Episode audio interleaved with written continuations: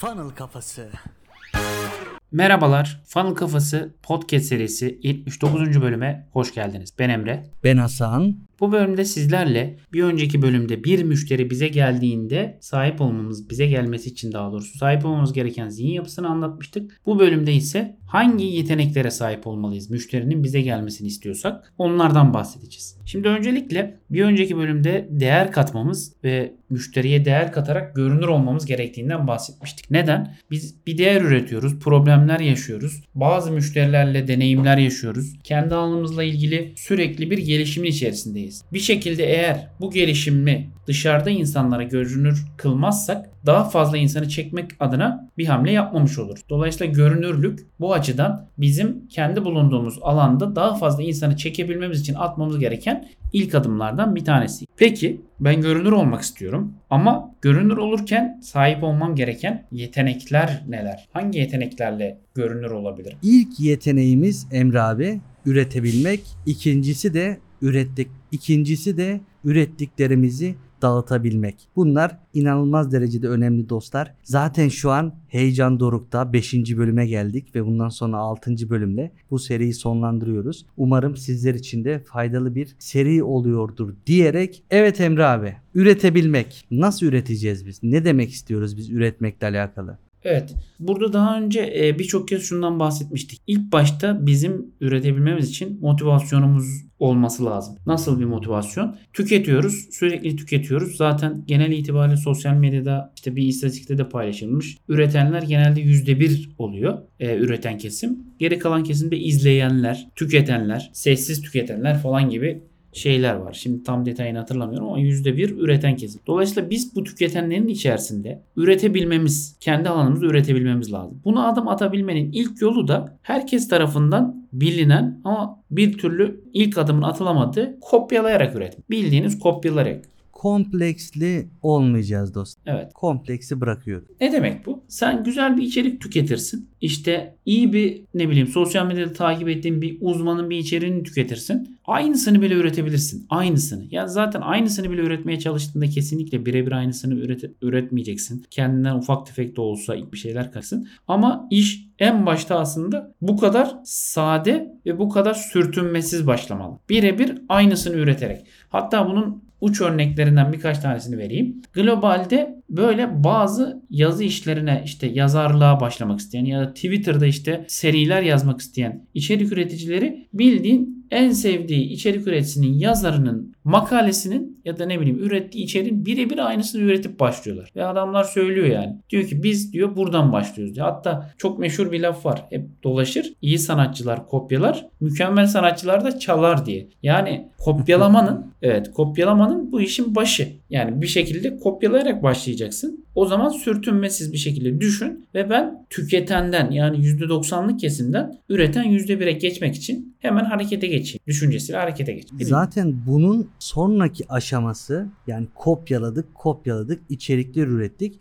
Ürettikçe artık bizim de zihnimizde bir şeyler canlanmaya başladı. Ve bu canlanmadan sonra artık 50-50 yapabilirsiniz yani. Yarısını kopyaladım, diğer yarısı benim fikrim. Evet işte şu 3 maddeyi ondan aldım ama geri kalan 3 maddeyi de bu maddelere nazaran ben kendim şöyle yorumladım diye anlatırsınız. Bu aşamaya geçmek önemlidir ama bu aşamaya geçmenin yolu ilk aşamayı geçmektir. Burada bir parantez açmak gerekirse üretmeye başlamakla alakalı da içimizdeki bütün bahaneleri yok etmemiz lazım dostlar. Ne demek istiyorum? Atıyorum video çekeceğiz. Kameram yok video edit bilmiyorum. Mikrofonum yok. Nasıl konuşacağımı bilmiyorum. Yani nasıl başlayacağımı da bilmiyorum. E ne yapacağım ben? Bunların hiçbiri yok. Hiçbir şey olmasına gerek yok dostlar. Hepimizin elinde telefonu var. Şimdi bu podcast'i dinlerken Hasan Bölükbaş YouTube kanalına gidip ilk videolara bakın. Tripoda kamerayı koyuyorum. Ne bir mikrofon var, ne bir doğru düzgün edit var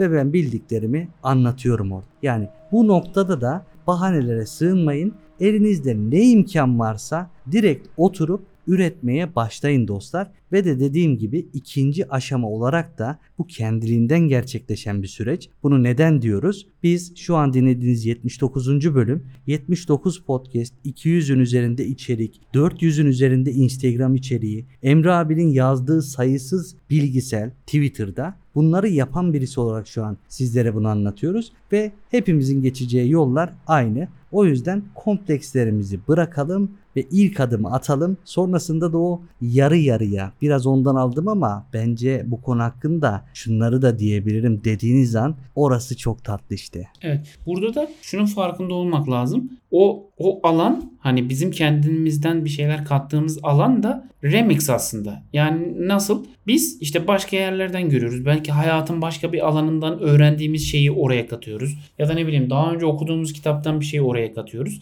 Bir tane YouTube'da çok meşhur bir video var. Eski hatta bu konu hakkında TED konuşması da var. Creativity is a remix diyor. Yani yaratıcılık aslında remix yani sen bir DJ gibi farklı farklı şeyleri bir araya getirerek ortaya yeni bir şey içerik koyuyorsun. O yüzden yaratıcılık konusunda da böyle ben illa özgün olmalıyım işte çok özgün olmalıyım sadece bu ürettiğim içerik bende olmalı falan gibi kaygıyla yola çıkmak çok sağlıklı bir kaygı değil. O yani bizim de gördüğümüz ya bu adam bu içeriği nasıl üretiyor dediğimiz içeriklerin çoğu da aslında farklı alanlardaki şeylerin kesişiminden, birleşiminden geliyor. Yani çok böyle benzersiz içerik üreten yani hiç var olmamış böyle bir şey çok mümkün değil ama var olmayan bir şeyi ortaya koymuş birilerini göremezsiniz genelde. Her şey bir remixten ibaret aslında. Bunun da farkında olmak lazım. Evet buradaki zaten hem mantalitemiz hem de aşamalar şu şekilde gerçekleşiyor dostlar. İlk aşamada kopyalıyoruz. İkinci aşamada yarı kopyalıyoruz.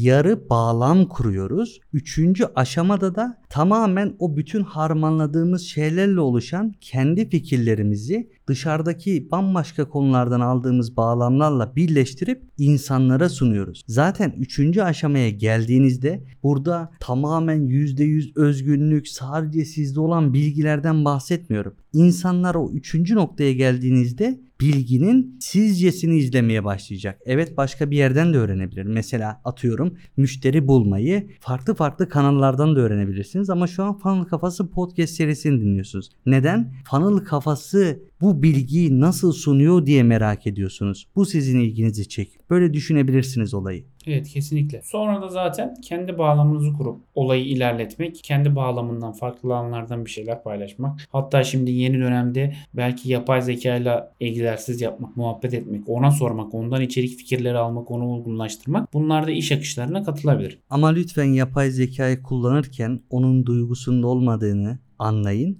ve birebir aynısını herhangi bir metninizde, herhangi bir içeriğinizde kullanmayın dostlar. Duygunuzu kaybetmeyin. Ne neden biraz önce kopyalayın diyordun.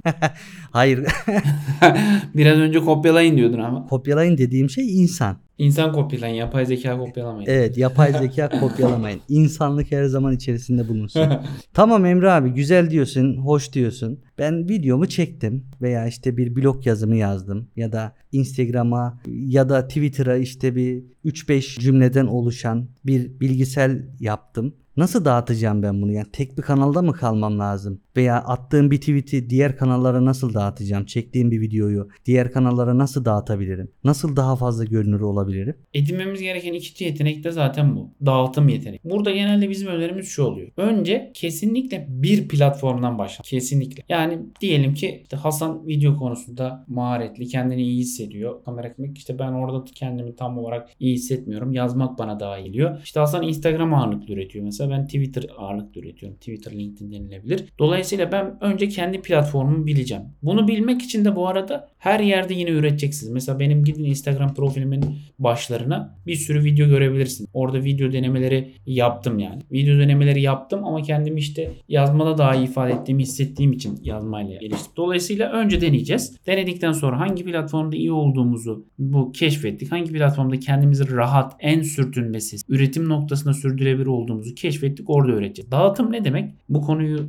anladıktan sonra şunu söyleyeyim. Dağıtım bir şeyi bir yerde paylaşmak anlamına gelmiyor sadece. Paylaştın, onu işte ne bileyim birilerine gönderdin, orada etkileşim ürettin. Gelen şeylere, yorumlara cevap yazdın. Onun daha fazla kişiye ulaşmasını sağladın. Paylaşılabilir kıldın. İşte ne bileyim sonunda normalde belki call action yoktu. Sonra call action ekledin. Platforma özgü hale getirdin. Instagram'sa Instagram'ın gerektirdiği Evet evet. Platformların dinamiğine göre hareket etmemiz lazım burada. Bir tweet yazdığın zamanki dinamikle Instagram'da onu paylaşacağın arasındaki dinamik arasında belki dağlar var. Evet buradaki en önemli husus da dağıtımı platformun Hasan dediği gibi platforma özgü hale getirmek. Ve dediğim gibi gerekiyorsa kendinize checklist yapabilirsiniz. Burada paylaştım işte ne bileyim arkadaş grubunuzla etkileşim oluşturabilirsin. Kendi ne bileyim belki oluşturduğunuz küçük telegram grubu vardır. Orayla iletişim oluşturabilirsiniz. Böyle bir checklist yapıp